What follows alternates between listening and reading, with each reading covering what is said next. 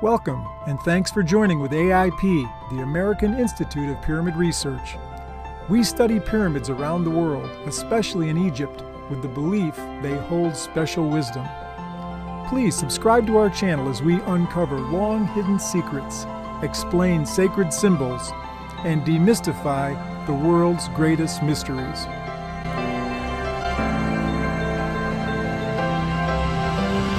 Let's move over to Uncharted X. I think we're going to get a more intelligent uh, view here. So here's some uh, video I think they did yesterday, Uncharted X, about ancient high technology. That these could well be, in fact, out of place objects, and that they require a level of technology that is far beyond that of the cultures that we attribute them to.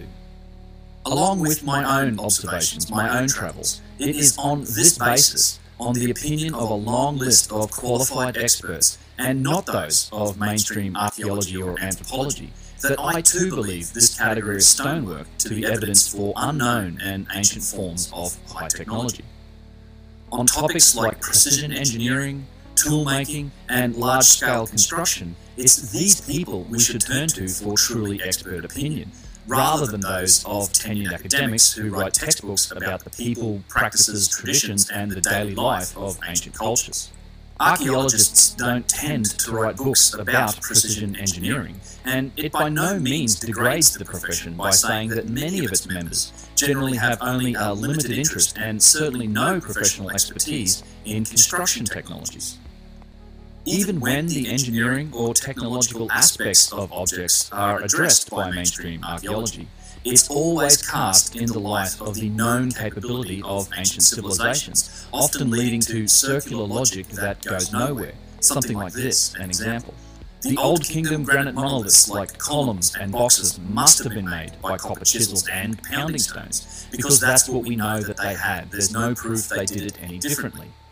Meanwhile, analysis of the objects themselves and the technology needed to make them is direct evidence for such an advanced capability. After all, we have the objects, which is the result of the tools, and we have the markings, which is the signature from the tools. Yet this evidence is dismissed because there have been no tools found. Therefore, the Egyptians must have made them with copper chisels and pounding stones because that's what we know that they had. It's a circular argument, and it's a neat way of avoiding addressing the actual evidence for precision and high technology in these ancient objects. Just ask, where are the tools, and walk away. Never mind the quantifiable proof that we have of their use that is represented by the objects themselves. This is why archaeologists rarely consider the manufacturing of such precision objects. Okay, so Uncharted X gives a, a very uh, balanced perspective here. He doesn't uh, totally throw under the bus uh, traditional Egyptologists and archaeologists. He says that you know their profession has a place, and he's right to say that there's a, a, a perspective that that discipline has that's that's not as that doesn't usually include engineering and manufacturing. I've taken that up with some Egyptologists I know. As a matter of fact, if my paper is accepted, I'll be presenting before a huge gathering of Egyptologists uh, in April of this year about some of their limitations as a profession, as a discipline, as Egyptologists. Uh, so that point's well taken. And, uh, you know, specifically, our Uncharted X mentions Chris Dunn. Now, Chris Dunn's my neighbor in Illinois. Uh, he and I have visited. Uh, we have different perspectives, but I totally respect him as a researcher. And of course, Chris is the one that looks at these objects and says, hey, you know, these, this takes high technology to make this. Uh, you know, Brien Foerster is known for this too. You'll hear about from him in a second. So I would simply say this, that uh, there are people that show that the ancient Egyptians could have built vases like this, that they could have done two drill holes.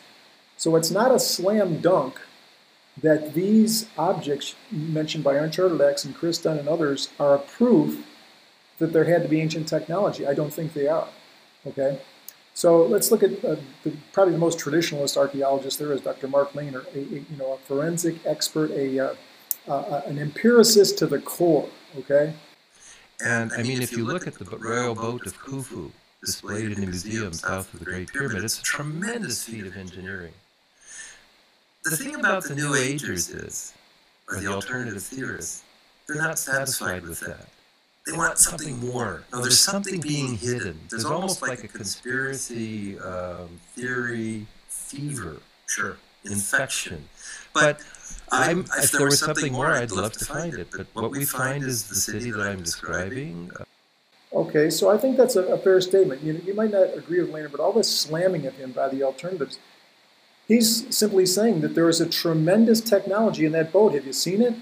You know, twisted wood instead of getting two by fours from from Home Depot, that boat was built with twisted lumber by artisans and craftsmen. It's tremendous engineering. It's as big as, you know, it's as big as the boats that Columbus in terms of length, you know, took to America. All right, let's listen to more from Lehner.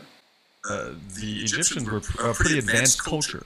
Well, the Egyptians were always advanced, you know, for their time, but there was a definite development trajectory.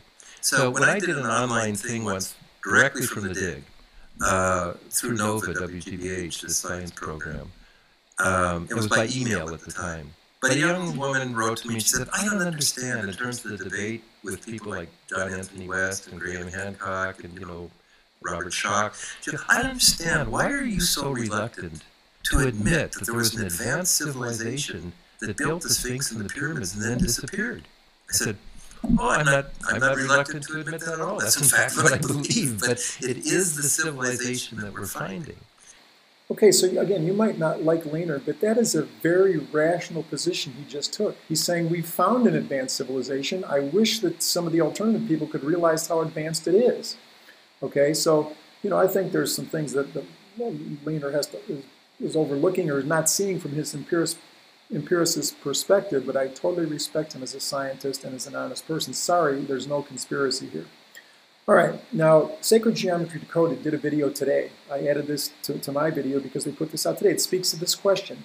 He takes on, and I won't mention the name of the famous person here, but he's gonna we're gonna quote him first, uh, and uh, and then we'll deal with this. And this is granite containing quartz crystal. In order to be able to produce a drill that could cut through this, you need to have at least diamond level technology.